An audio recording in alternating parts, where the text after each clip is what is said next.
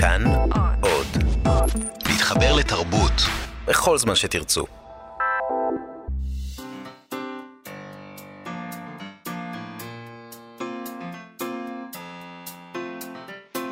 מה שכרוך עם יובל אביבי ומה יעשה לה.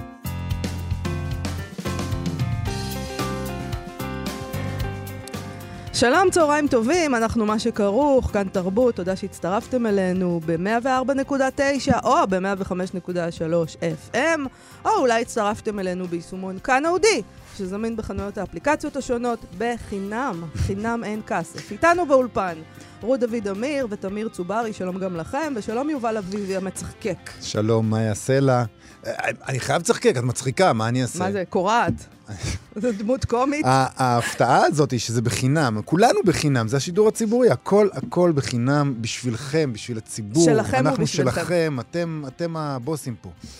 אה, מה נעשה היום? היום נדבר עם אה, מתן חרמוני, אה, סופר אה, ועורך כתב העת מאזניים, שמקדיש את אה, גיליונו החדש לעמוס עוז. אה, יש בו כמה קטעים מאוד מעניינים בגיליון הזה. בין השאר, אה, מה שתפס את העין שלי, בין השאר, זה הסופר רובין אמדר מבקש לזכות את קופסה שחורה מהביקורת הקשה שהוא עברה עליו לאורך השנים. חרמוני עצמו מזכה רומן אחר, הוא כותב על הייחודיות של מנוחה נכונה. זה מעניין בעיניי שהוא בחר שני טקסטים על לזכות אני לא, ככה אני לא ספרים חושבת, שפחות אה, אה, נחשבים. לא, לא, אז אני לא מסכימה איתך בנקודה. אני כבר לא מסכימה איתך. עוד לא אני התחלנו. חושבת שמתן חרמוני לא מזכה את מנוחה נכונה, הוא כותב על מנוחה נכונה. מנוח, מנוחה נכונה לא חטף כמו שחטף לא, לא, לא, לא קופסה חטף שחורה.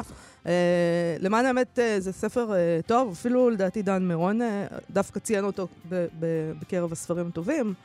אה, אז הוא פשוט אה, עושה שם איזה מין מהלך של השוואה בין האופן שבו עמוס עוז כותב על הקיבוץ במנוחה נכונה, לאיך שהוא כתב על הקיבוץ בטקסטים המוקדמים יותר. מהמם. רואים שם את בעצם את ההתפכחות של עמוס עוז, אה, טקסט יפה. נכון. עוד מישהי שעושה השוואה שם יפה, זה דורית זילברמן. היא לא עושה מעקב מעניין. אה, היא ראיינה אה, את עמוס עוז לכתב עת אה, בית הסופר. בית, האות בית הסופר, זה Mm. כתב עת שלא האריך ימים, אבל היא ראיינה את עמוס עוז שם, והריאיון הזה שימש אה, בסיס לשלושת הפרקים הראשונים של אה, סיפור על אהבה וחושך, ויש הבדלים בין הריאיון הזה, מופיע הריאיון ומופיע...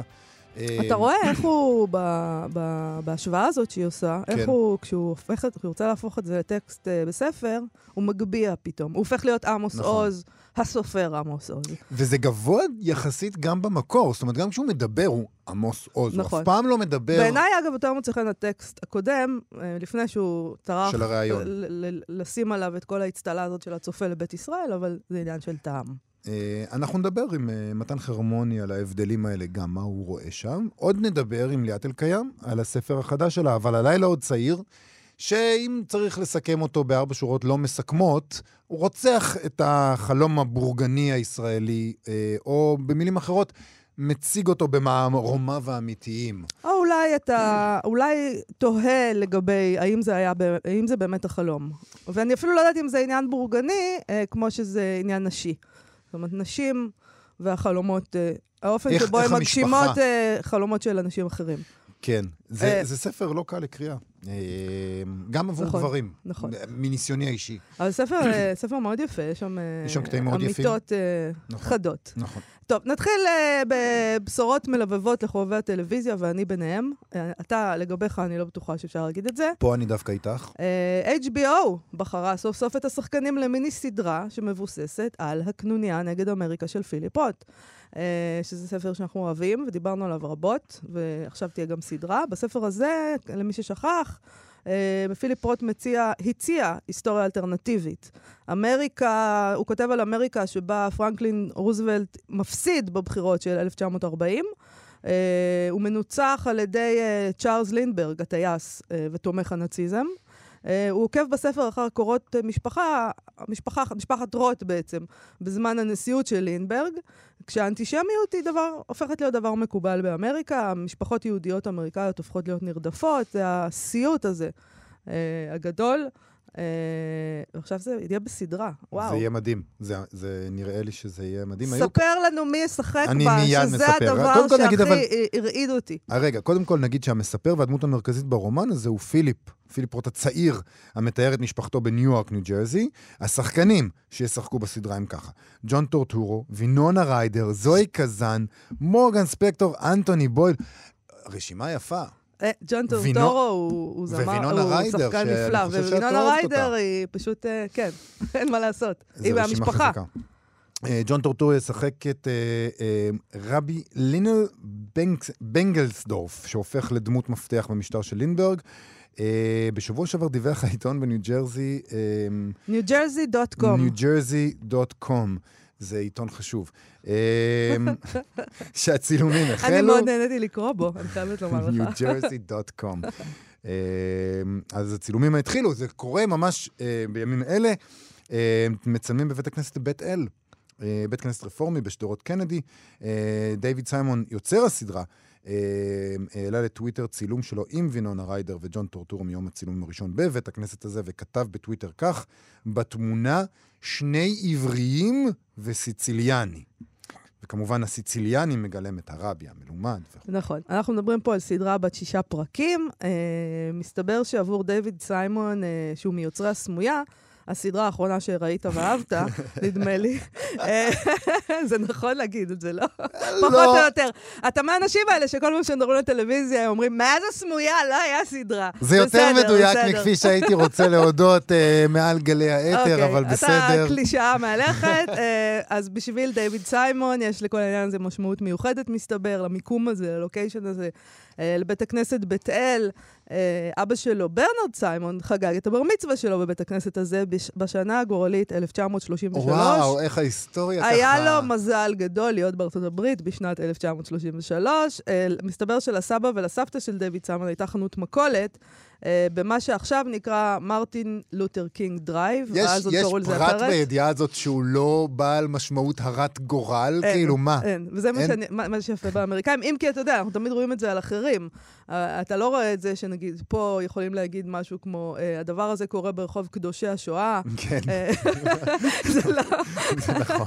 אז uh, אנחנו פשוט לא שמים לב ליד מה אנחנו עוברים. אני, נכון. אני חייבת לומר שאני באמת מחכה לסדרה הזאת בכיליון עיניים, uh, ובינתיים תושבי ניו ג'רזי כמובן אה, מאוד מתרגשים ונהנים מהדבר הזה, ונכון, בצדק. תשמעי, זה ספר נהדר באמת, זה ספר אדיר, והוא מתחבר כאן ליוצר טלוויזיה ענק, שהוא באמת, אני, כל דבר שלו שראיתי מאוד אהבתי, כמובן שתסמויה יותר מדברים אחרים.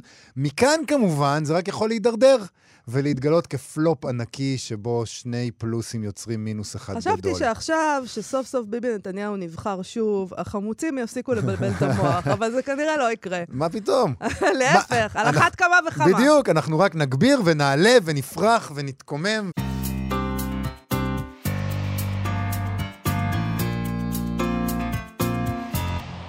אנחנו מה שכרוך בכאן תרבות, תודה שחזרתם אלינו. בדבר העורך של הגיליון החדש של כתב העת מאזניים, שמוקדש ליצירתו של אה, עמוס עוז, מכריז העורך מתן חרמוני כך: חילופי הדורות הספרותיים הפכו מוחשיים בבתי הקברות, שזה כבר משפט שאתה אומר, יאללה, בואו נתנפל על הגיליון הזה. Uh, הוא קושר את מותו של עמוס עוז בדבר העורך הזה למצב העגום של דור הכותבים uh, שבא אחריו. אה, אחרי כן בגיליון עצמו זה נעשה טיפה יותר אופטימי. יש שם שפע של טקסטים לא כל כך שגרתיים. אה, למשל, אה, רובי מנהמדר כותב על קופסה שחורה ומנסה לטעון לטובתו ולזכות אותו, כמו שאמרנו, מגזר הדין החמור שהביקורת והקהל גזרו עליו מאז צאתו לאור. אה, דורית זילברמן בוחנת דברים שאמר עמוס עוז בריאיון, ששימשו בסיס לפרקים, לפרקים הראשונים של, ה, אה, של סיפור על אהבה וחושך, ועומדת על ההבדלים בין הגרסאות. זאב מאור עורך הליכה בירושלים בעקבות יצירתו של אה, עמוס עוז, ו- וזה מאוד, מאוד אישי שם, זאת אומרת, זה, זה קשור ולא קשור ככה. אז שלום לעורך, מתן חרמוני. שלום, שלום. אולי שאלה ראשונה, אה, קנטרנית קצת. למה למהר כל כך? לא עבר המון זמן וכבר גיליון לזכרו. אה, תראה, זה... אה, העובדה היא שאנשים, אה, שהכותבים מאוד רצו לכתוב. אני כבר הרבה שנים בתור, הרבה, לא הרבה, אבל כמה שנים בתור עורך מאזניים, אני נורא מנסה לדרבן סופרים בעיקר, לשבת ולכתוב מסות. תמיד מצליח. יש את העניין של ה-publish or perish, וסופרים מעדיפים לכתוב פרוזה מאשר אה, לגעת, ב, אה, לגעת בז'אנר המסע. למה? בז'אנר... אבל אתה יודע? אתה מבין למה? אה, אני חושב שנוצר פה איזשהו עניין, אני חושב אגב שזה טעות, אני חושב שהמסות והרשימות הם אה, חלק מאוד מאוד חשוב בתעודת זהות של סופר. אה, זה גם השתתפות מסוימת ברפובליקה הספרותית הגובעת שלנו. זה לקחת חלק. נכון. ומה שקורה זה שמשאירים את הכתיבה העיונית לאנשי אקדמיה שבתורם ומצידם לא כל כך מסכימים לכתוב מסות או רשימות או דברים שהם לא אקדמיים כי זה לא אה, חלק מה... פרסומים. לא יוצא להם מזה, לא יוצא להם מזה כלום. ואז לא, בעצם כל הסוגה כן. הזאת היא קצת בעצם אה, גוועת כשלעצמה. הסוגה, אני לא יודע אם היא גוועת, כי בכל זאת אה, התפרסמו כמה דברים מאוד מעניינים בז'אנר המסע בשנים האחרונות, בז'אנר הכתיבה העיונית אה, מצד אה, סופרים, אבל הייתי שמח אה, לדרבן אותה, כן. אני רוצה לשאול ו... אותך, כן, סליחה. רגע, רק רציתי להגיד, והנה זה פלא, מת עמוס עוז, והיה צורך אצל כותבים בני ה... אה, בני דורות שונים ובני, אה, וגם צעירים, למרות שנאמר, אה, אני וזאביק מאור ורובי, אולי באיזשהו דור צעיר יותר, ואנחנו כבר לא צעירים. הכל יחסי. מתן. אבל בדבר העורר שלך, אתה מציע איזה סוג של הסבר למה דווקא דמותו של עמוס עוז מעוררת אנשים כן להגיד, אוקיי, אני רוצה לכתוב. יש איזה סוג של הסבר שם. נכון, כי היה משהו מאוד נדיב אצל עמוס עוז. אה, כלפי אה, סופרים, המון סקרנות. זה לא היה לדעתי, זה לא היה איזה נדיבות כזו, לא... על ביאליק הרי אמרו שהוא שר המסכים, מה שנקרא, כי הוא היה כותב מכתבי הסכמות. הוא לא היה כזה, אבל הייתה סקרנות מאוד רצינית והיה עניין גדול ואיזשהו רצון אה, אה, זה לא בדיוק פרגון, זאת אומרת הוא פרגן, אבל זה היה באמת איזשהו עניין וקשב ו- אה, ו- ודיאלוג שאני לא בטוח שקיים אצל סופרים אחרים אה, בני, בני הדור הזה, בני הדור שלו. אני אגיד יותר מזה, אוקיי, אני, אולי נתנסח, יאללה, פסח, אפשר להתנסח בצורה קצת יותר... כתבתי שהסופרים בני הדור הזה לא נופלים מהסופרים אה, בני הדורות, הדור הקודם. אני חושב שבהרבה מובנים גם עולים עליהם. Mm. אה, ובאמת, אה, וחבל שכשיוצא ספר מרכזי של סופר, או, או לא מרכזי, לא זוכר את ה... אבל כשיוצא ספר של סופר מוכר וידוע בין בני הדור הצעיר, אין את אותה, אותו הקשב כמו שזוכה ספרים של סופרים, זוכים ספרים של סופרים בני... אה, בני דורות קודמים. ואתה אומר, הם לא, הם לא ממהרים גם לתמוך ב... בצעירים, נגיד, אני בטוח ש, אני בטוח שיש קשרים טובים בין כמה מהם וכמה מהסופרים הצעירים, אה, אבל זה בטח לא הנדיבות הזו של, אה, של עמוס עוז. אה, יכול להיות שזה בגלל שזה מקום קטן ואין מקום וכל אחד מרגיש שמשהו יילקח ממנו. אם מישהו מצליח, בדיוק, זה על חשבונו. אה, אני אגיד לכם, אני נאמר, אה, אם, אה, אם יום אחד יגיע ואני אהיה סופר מצליח, אז אני מאוד אשמח כשמישהו יעניין אותי, באמת כשיש סופרים ויש סופרים של משהו צעירים ממני, כן. אבל זה לא בדיוק דור צעיר יותר, אבל אני מאוד אשמח, זה, זה משמח אותי. אוקיי. Okay. זה, לא, זה לא מאיים, זה, לא, זה, יוצר דיאלוג, זה יוצר, זה יוצר איזשהו משהו, דיברת על הרפובליקה הספרותית האומללה והחברותה, כן. זה, יוצר, זה יוצר איזה עניין ואיזה, אה, אה, לא יודע. כן, אנחנו תמיד, כן. נד... תמיד נדיבות עדיפה על קמצנות, אבל אה, כן, זה. נכון.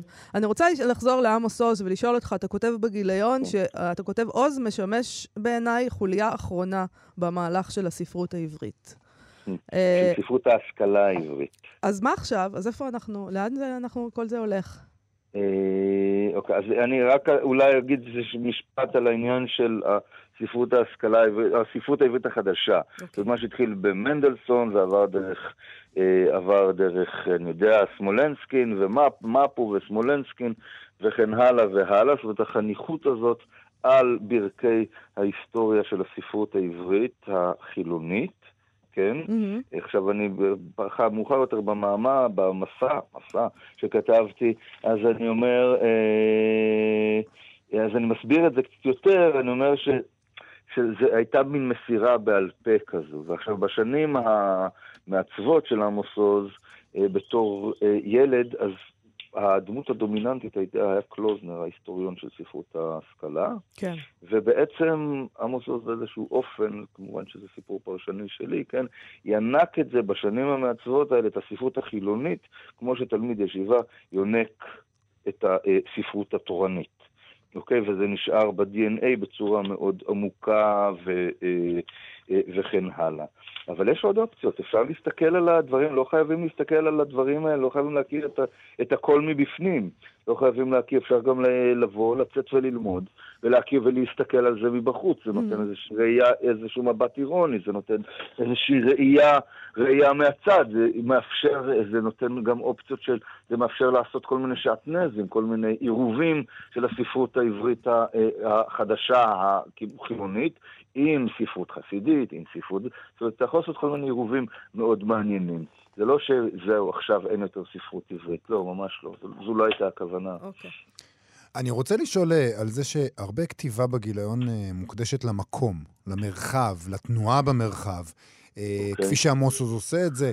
אמ, זה קורה אמ, אה, כמובן בטקסט של זאב מאור, שהוא לא בדיוק ניתוח כן. ספרותי, אבל אה, הוא מתעסק במקום ובמרחב. זה קרה במקרה או שכיוונת את הכותבים שלך? אמרת להם, בוא נכתוב על, על, על כמה שעמוס עוז אהב את המקום הזה ו, ו, ו, ועל החיבור שלו לאדמה וכל הדברים האלה? אה, לגמרי במקרה, זאת אומרת, זה איכשהו זה ה... זאת אומרת, יש את המאמר של עדיה מנדלסון מעוז על... אה, על אה, מושג הבית אצל, אצל עמוס עוז.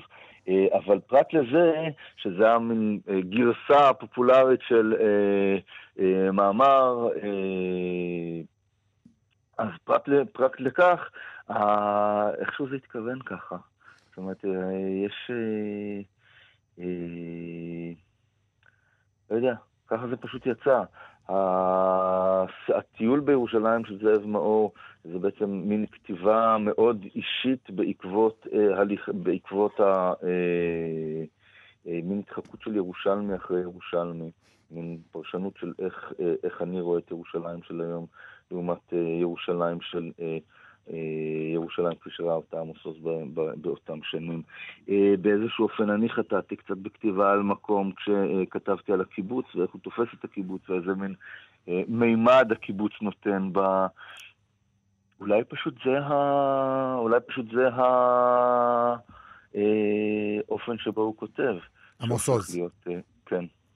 יש איזה גם, מאוד... אה, יש גם איזו התייחסות שלך לעובדה, לא, לאיזה ניסיון לכתוב אחרת על עמוס עוז, לא דרך הפריזמה שאותה קבע יצחק לאור, אתה יודע, כן. על uh, חיי המין של כוחות הביטחון. נכון. ת, אה, כן. כן. הכתיבה על עמוס עוז בעיקרה, או בחלקה הגדול, בכלל ספרות עברית, כן? התקבעה על פי דפוסים מסוימים של שיח אה, אה, אקדמי, שאולי קצת הגיע הזמן קצת לנער, זאת אומרת, עם הפריזמה, תמיד אפשר, אה, הפריזמה הזו של אה, אה ביקורת וביקורת, וביקורת אה, מודרנית, ביקורת צרפתית כלשהי, צריך קצת לחשוב בדפוסים אחרים. זה, הרי מה זה כתיבה אקדמית? יש שיח אקדמי, יש שיח שנקרא המחקר, ואז אתה בא ומביא את הנדוניה שלך לתוך המחקר, אוקיי? אז אם מפרקים נרטיבים, אז בואו ניקח ונפרק את זה, ונפרק את זה, ונפרק את זה, וזה, אה, אני חושב... שאפשר להתייחס אל הדברים גם אה, בצורה אחרת, גם בתוך האקדמיה, אבל קל וחומר כש... אה, סופרים יושבים וכותבים. וזה אה, זה מאוד אה, בולט אחרים. בטקסט שאתה כתבת וגם בטקסט שרובי נמדר כתב. אה, מסתכלים מאוד אחרת על שתי יצירות, על שתי יצירות ש, ש, אנחנו, מאיה ואני מתווכחים על זה, האם מנוחה נכונה זה נחשב אה, לעילית של עמוס עוז, או שזה קצת אה, פחות נחשב, אבל על קופסה שחורה אפשר להסכים שהביקורת לא ממש חיבקה אותו, וגם הקהל לו, ובכל זאת, כן. שני הספרים האלה, אתם מנסים להגיד, בואו נסתכל עליהם קצת אחרת, מנוחה נכונה ו- וקופסה שחורה. נכון.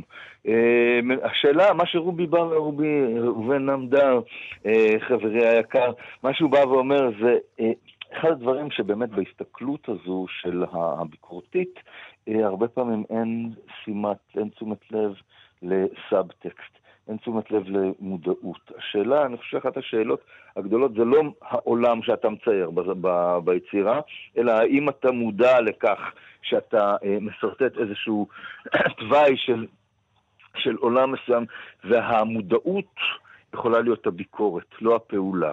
עכשיו, הביקורת, כמו שאנחנו מכירים אותה, היא ביקורת שבעיקרה היא מרקסיסטית, ואז היא דורשת פעולה מסוימת, אבל זה לא נכון, זה לא הדרך הנכונה אה, לטעמי, מסתבר שגם לטעמו של רובי, לחשוב על ה... אה, וברגע שאתה מציג דמויות, גם אם הן קריקטוריות, זה לא בגלל שאתה גזען וכן, וכן אה, או סוג אחר של חילת המין האנושי, זה, זה פשוט... זה פשוט בגלל שאתה מצייר איזה משהו שהוא גרוטסקי. ומה שרובי בא ואומר, שהדמות של מיכאל סומו, שכל כך הקפיצה כל כך הרבה מבקרים, היא אה, דמות של... אה, היא דמות גרוטסקית, והעיצוב של דמות גרוטסקית, גם בו יש משום הביקורת, גם בעיצוב הזה יש משהו מפרק. יכול להיות אבל שהוא אה, יכול לכתוב את זה דווקא בגלל התקופה שבה אנחנו חיים, שבה הרבה יותר קשה לבלוע דמויות כאלה. זאת אומרת, הציבור נעשה הרבה יותר פגיע, והרבה יותר רגיש, ויש פוליטיקלי קורקט, וצריך הרבה הרבה יותר נכון. להיזהר, ובכלל, מה פתאום אשכנזים כותבים מזרחים, ואתה יכול לכתוב רק את מי שאתה מכיר ואת מה שאתה מגיע ממנו. זאת אומרת, אולי דווקא הרגישות הזאת, זה איזה מין, זה מקום שמאפשר לאנשים להגיד, לא, לא, אנחנו נקבל את זה עכשיו, אנחנו נחבק את זה בהפוך על הפוך. אה, או שהאמירה היא, אוקיי, אנחנו רוצים אה, לקרוא את הדברים אחרת, והפוליטיקלי קורקט ופוליטיקת הזהויות וכל זה קצת נמאס מזה. אנחנו לא, לא מוכן, רוצים להתנגד לזה, לא, לא מוכנים לקבל את זה יותר, זה יוצר ספרות שהיא די צדקנית. אה, או שאנחנו, קל לנו לחבק את המתים יותר מאשר את החיים. Hmm. Hmm. Hmm. לא, כי עמוס עוז היה מאוד נהנה לקרוא את כל הדברים האלה, אבל הוא כבר לא פה. אה, בסדר, את יודעת, לא, לא אומרים שבחו של אדם בפניו. נכון, נכון. כן, לא, אבל אה, באמת זו הייתה... זה הייתה איזושהי תחושה ספונטנית, או איזשהו רצון גדול לעשות מחווה. אה, אה, עכשיו, לא תמצאו שם דברי שבח וקלס, כן? זאת אומרת, לא, לא, לא חושב שהכרזות כ... כתבו על עמוס עוז. כן, אני מסכימה איתך, יש שם דברים מאוד מעניינים, לאו דווקא בהקשר של שבח וקלס. למשל, הדברים שדורית זילברמן מביאה שם, אני כן? העדפתי את הגרסה לפני שהוא הפך אותה לספרות של עמוס עוז, אוקיי. בוודאי. אתה הפוך? אתה מעדיף את הגרסה המשוכתבת? אני לא, לא, לא חשבתי על זה במונחים האלה, כי הגרסה הכתובה קראתי כחלק מהרומן, ועכשיו את הרעיון קראתי כחלק, אה, אה, באמת כטקסט ראשוני. ובאמת מאוד, אה, מאוד יפה. ו... נכון, אני ראיתי, ו... אבל, אבל יש שם איזה משהו שאתה רואה את הצעדים האלה שלו לקראת... אה, איך הוא הופך את... אה, וגם ככה יש לו דיבור מאוד יפה וניסוח נהדר, אבל הוא כאילו כן. כאילו הופך את זה לעמוס עוז, עם מירכאות, משהו מן הצופה לבית ישראל. כן, כן, נכון, יש בזה איזה משהו יותר... משהו יותר עירום. כשיצא הרי איזה סיפור על אהבה וחושך, אז באמת דן, דן, דן לאור כתב שפעם ראשונה שעמוס עוז כותב כעמוס קלויזנר, וזה היה כל כך לטעמי לא נכון. מאוד לא נכון. חושך זה באמת מין אה, מה שאוהבים לקרוא הבניה של דמותו של עמוס עוז. ממש, לגמרי. אה, מה גם שאמרו את אותו דבר על אותו הים? זאת אומרת, אמרו כבר, את, כבר אמרו את הדבר הזה, אבל כל פעם אנחנו אומרים, לא, אה, הנה, הנה. סיפור על אהבה וחושך זה ממש... כן, אבל כל פעם אומרים... הבניה של עמוס עוז, נכון. זה הגדרה. כל פעם אבל אומרים, הנה, אנחנו מקבלים את האמת, הנה, הוא נחשף, הנה זה, ובכל פעם צריך לזכור שלא, שהוא עמוס עוז, שהוא חושב על כל מילה שהוא כותב אותה. כן, הוא חושב, נכון, הוא חושב על כל מילה שהוא כותב, הוא חושב על הדמות שלו בתור עמוס עוז, אבל אני חושב שמה שיש אצלו, להבדיל מסופרים אחרים, זה גם איזושהי, אם לא חתירה תחת הדמות, אז איזושהי מודעות לדמות. כן. והמודעות הזו, באופן כללי מודעות זה דבר אה, אולי החשוב ביותר בכתיבה.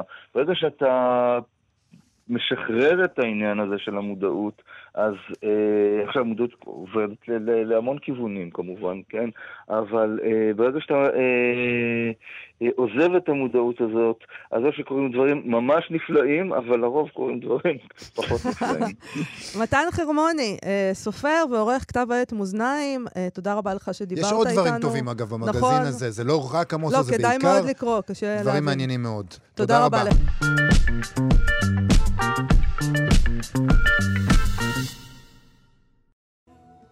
מה שכרוך, כאן תרבות, תודה שחזרתם אלינו. אה, אנחנו נדבר עכשיו על ספר שנקרא "אבל הלילה עוד צעיר", אה, של כתבה ליאת אלקיים, זה ספר הביקורים שלה. אה, הוא יוצא עכשיו בהוצאת כנרת זמורה ביטן.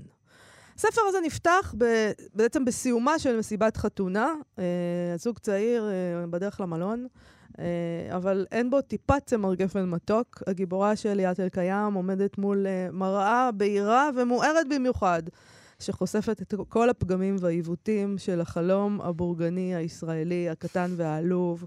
אה, אולי החלום של נשים, אני לא יודעת איפה גברים פה משתלבים. אה, משם היא ממשיכה לאימהות קשה מאוד. אה, לא רק שקשה להפוך לאימא, אלא שכל החלום על הדבר הזה, על לידה במים עם דולפינים, ואז uh, הילד יצא, ואז הופ, הוא ינק, והכל יהיה בסדר. כל הדבר הזה הופך לניתוח קיסרי, טרם זמן, ילדה פגה באינקובטור. אני לא, אני לא חוויתי את החוויה הזאת, אז לא ידעתי, אבל uh, שלילדים בפגייה קוראים הפג והפג, הפג, כן. קח את הפג, קח את הפג. כאילו וגם... זה עוד לא, עוד לא אדם. זה מאוד כן. מוזר. יש עליהם גם uh, את השם משפחה, זה אני מאוד אהבתי, הוא כותב את השם משפחה הבן של. שניידר, הבת של. הבת של. כן. כן, הבת של. אז זה מדהים. אוקיי. Uh, משם עוברת העדשה שלה, uh, הקולנועית לבגידה. יש פה שלושה שערים בספר הזה. אה, כל אחד יותר אופטימי מהאחר, ממש. כן, וגם כתובים באיזה סגנון אחר. הם מסירים את המסכה מעל החלום הזה אה, של חתונה ומשפחה. זה, זה מין כרוניקה כזאת של התפכחות. אה, ליאת אלקיים אה, היא עיתונאית אה, במוסף הארץ. אה, כפי שאמרתי, זה הספר הראשון שלה. שלום ליאת אלקיים. שלום.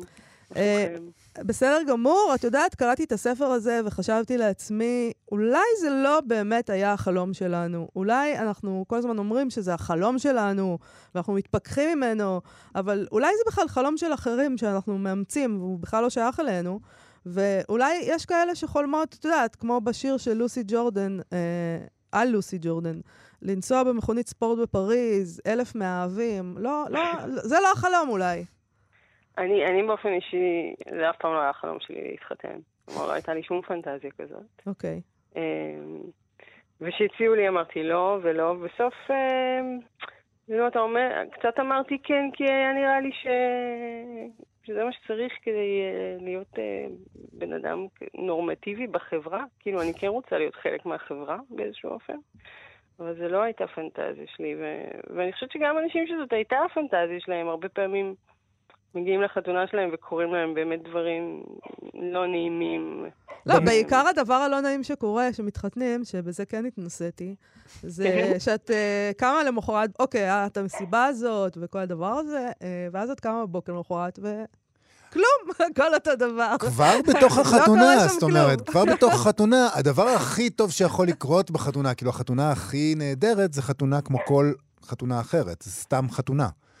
אירוע, כן, מסיבה, כן, בסדר. שלא קורים בה אסונות, אה, ואתה לא מקיא בה, כן.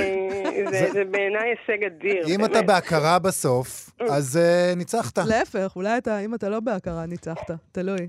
לא, אבל ברצינות, יש שם, באמת, אין, אין כמעט נחמות בספר הזה. זאת אומרת, הרבה מאוד דברים אה, שאנחנו התרגלנו לחשוב עליהם כאיזה שהם... אה, כמו שאמרת, אפילו אם זה לא הגשמה של איזה חלום, אלא פשוט איזה כניסה לעולם המבוגר הנורמטיבי, מתוארים כעלובים מאוד אצלך.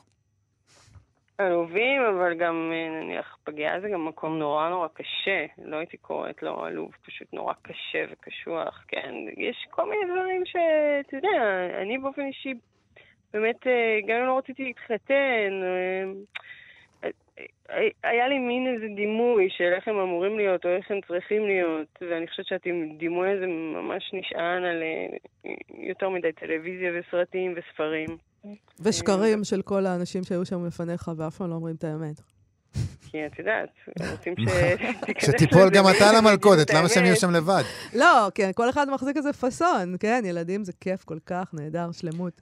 גם בהרבה מאוד פרקים אצלך יש מין יומן כזה למעלה, כמו שקראנו בברידי ג'ונס כזה. למעלה כתוב, אה, זה היומן מהפגייה כזה. יום שתיים, תאריך 26 ל-12, שעה 18:00. יציאות היו... הערות, הריסה פתוחה על 36. כי אתה, בפגייה אתה חי אה, על מספרים, אתה חי על סטטיסטיקה, אתה כל הזמן צריך לבדוק מה היה חום גוף, מה היה זה, זה הכל אה, נורא... זה כמו לקייל איזה משהו, זה עוד פעם, ההתייחסות לתינוק היא מאוד אה, של סוג של איזה חפץ שצריך למדוד אותו, לשקול אותו. אמ, ומצד משהו... שני, באמת, אני, אני, אני הסתכלתי על הספר ואמרתי, אה, יש פה איזה משהו ברידי ג'ונסי כזה, צ'יקלית, אבל זה ממש לא. זאת אומרת, זה מין סתירה כזאת למי, ש... לא. למי, ש... למי שאומר לעצמו, אוקיי, וזה לא שברידי ג'ונס זה, זה ספר אופטימי מאוד. גם שם יש קשיים ועליבות ו... ו... ו... ו... ו... ומקומות נמוכים, אבל, אבל זה מין נותן איזה... זה, זה גורם לך לחשוב שאתה בתוך סוגה שזה לא בדיוק הסוגה של הספר. היי, אני שמחה אם זה ככה, כי כאילו בעיניי הדרך היחידה לספר דברים אה, קשים או מדכאים היא לספר אותם לפחות אה, באיזשהו טון שיהיה בו איזה סוג של הומור או בדיחה, או כאילו אם אתה רוצה לתת את הפטיש בראש, לפחות תפצה בדבר הזה. זאת הייתה הכוונה שלי. וגם... זה חלק מהעניין, כאילו, אתה יודע, אני בן שאני כזאת, כאילו, אני נקלעתי כאילו למצבים ש... אה, הרגשתי שנקלעתי אליהם, כן? אבל זה לא שנקלעתי אליהם, בחרתי בהם. זה... ש... שאני בן אדם כאילו לא סאחי, במצבים מאוד סאחים, זה הדרך היחידה שאני יכולה להגיד את זה. אין שום דבר יותר סאחי מאשר לעשות ילדים, כן? זה, כן. זה אין לך ברירה, אתה נקלע לתוך הדבר הזה, אתה לא יכול להיות מגניב בתור הורה. אין, אין, אין, אף אחד לא הצליח, לדעתי, בהיסטוריה של האנושות. זה פשוט מקום סאחי, אתה מנגב נזלת ואתה, ואתה הולך אה, לגן, אה, כי שכחת להביא את ה... זה מקרה מהבוקר, שכחת להביא את, היציאת, את המצרכים ליציאת מצרים של הבת שלך, אז אתה, אתה הולך ברחוב, אתה אומר, אני לא מאמין שאני הבן אדם הזה. כן, אז יש לי בחלק השלישי שהיא באמת אה, איכשהו מצליחה להגיע למסיבה אחרי עשור שהיא לא הייתה במועדון, היא מסתכלת מבעד לחלון ומה שהיא רואה שם זה... את הגן האנתרופוסופי, שהבת שלה לא התקבלה אליו. אז זה כאילו קצת החוויה שלי, אתה יודע, אני...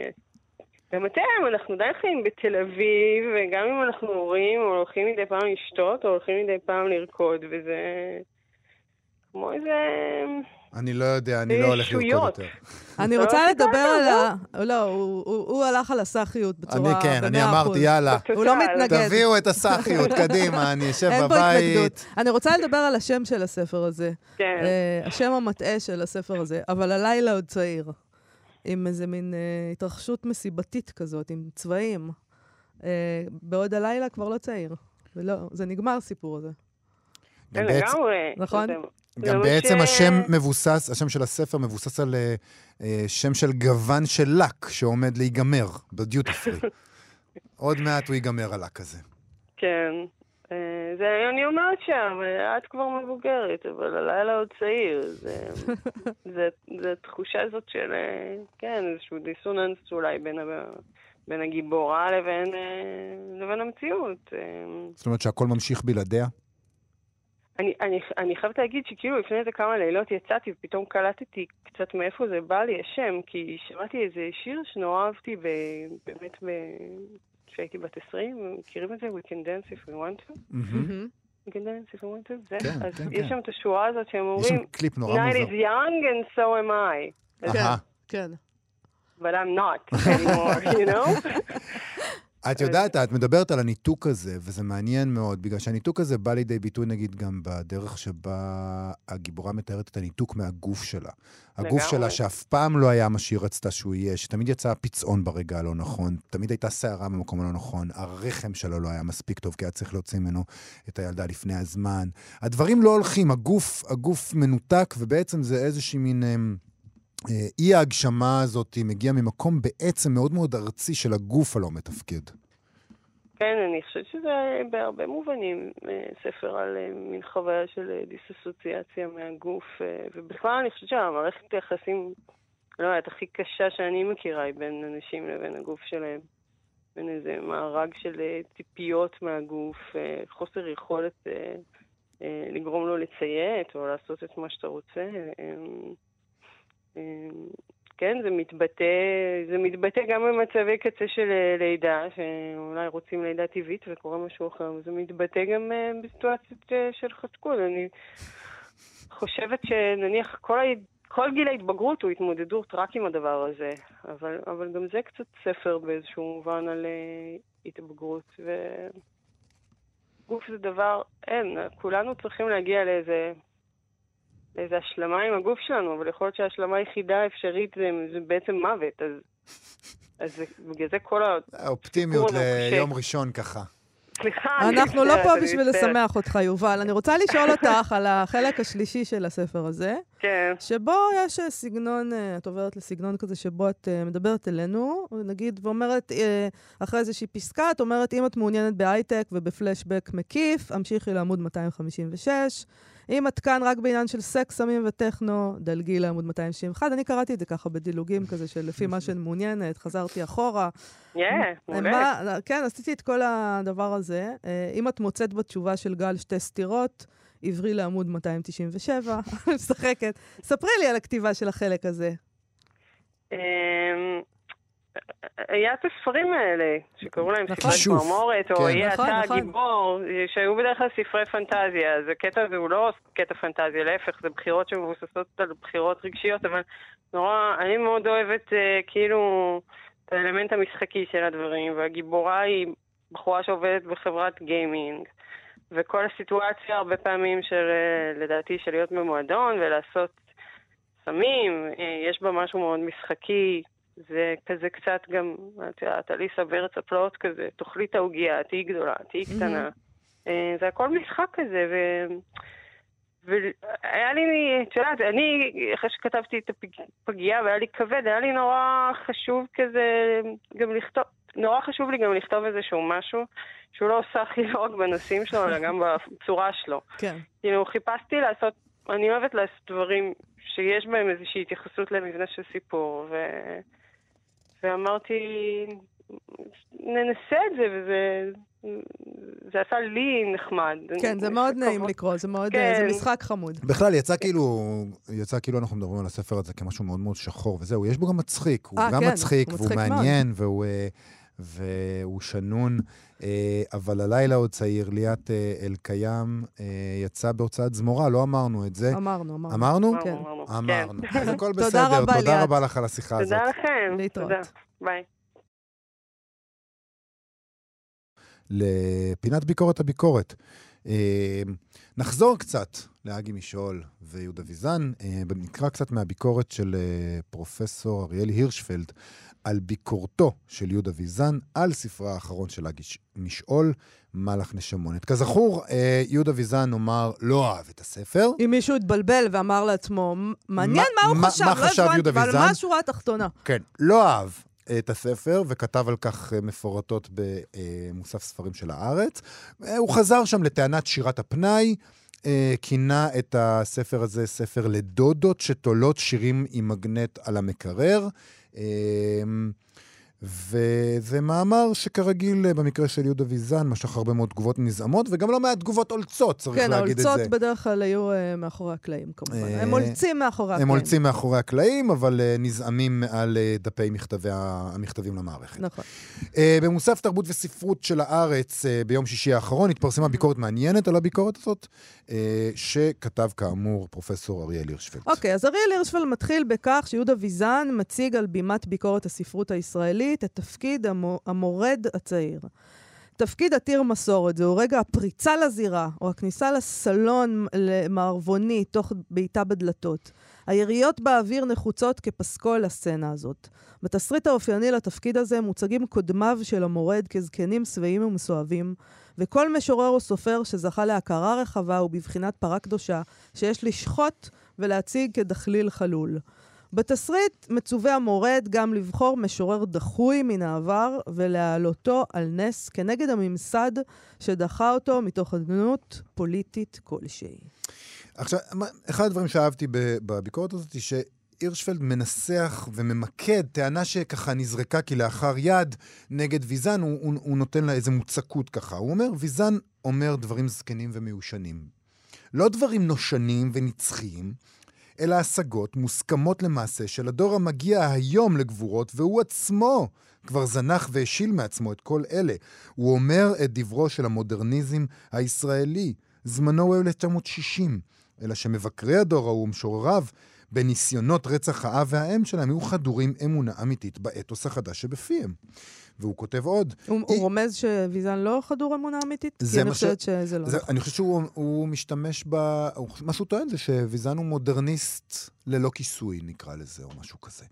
אה, והוא כותב שם עוד טענה מעניינת. איש מבין הכותבים אה, זאת לא חי חיים של פרולרט... פרולטר, היכול, הזכאי להפיק את המילה פנאי באיבה כזאת.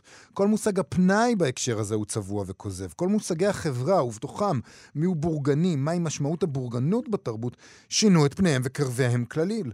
לאגי משול אין יותר פנאי מאשר לאבירי ברטולד ברכט בשירה העברית. ויזן, הוא אומר, מצטט עמדה שאין לה כל משמעות אתית תקפה בימים אלה. כולנו בורגנים ממילא. אה, אוקיי. הירשפלד מודה ככה, הוא ממשיך וכותב, אגי משול סנטימנטלית לעיתים, כמעט קיצ'ית לעיתים, דומה לפרסומות לעיתים, נכון מאוד. קל להבין את שיריה, לפחות במגע ראשוני, נכון מאוד, אבל מצד שני הוא תוהה, מי הסנוב שימנה את הדברים האלה כפגם של שיר? מי שקרא את הבית הרביעי של הכניסיני של ביאליק, ראה איזה הון פואטי הפיק הגאון הזה מגרוטאות הרומנטיקה הדביקות ביותר, כמו הכוכבים רימו אותי, או אתה אין לי כלום בעולם, אין לי דבר. הדברים הללו היו גרוטאות פואטיות גם ב-1905. ויזן הוא סנוב אינטלקטואלי. אם הוא מזהה אילוזיה ממקור המוכר לו, הוא בז לה, ולמשורר שכתב אותה.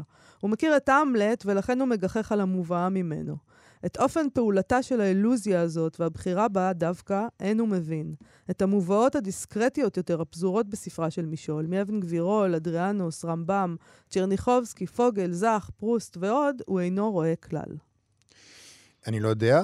אה, הירשפלד אה, חוזר לטענת אה, השוביניזם של ויזן בגלל הדודות, אני לא בטוח בכל מקרה שזה מה שקורה שם, אבל הטענה המעניינת היא שוויזן מתעקש להחזיר את השיר על פשטותו. הירשפלד מצטט מהספר החדש וטוען שמטבע הדיבור הילדותי שבו משתמשת אגי משעול נהפך לביטוי עשיר ומעניין, לראיית העולם הילדית.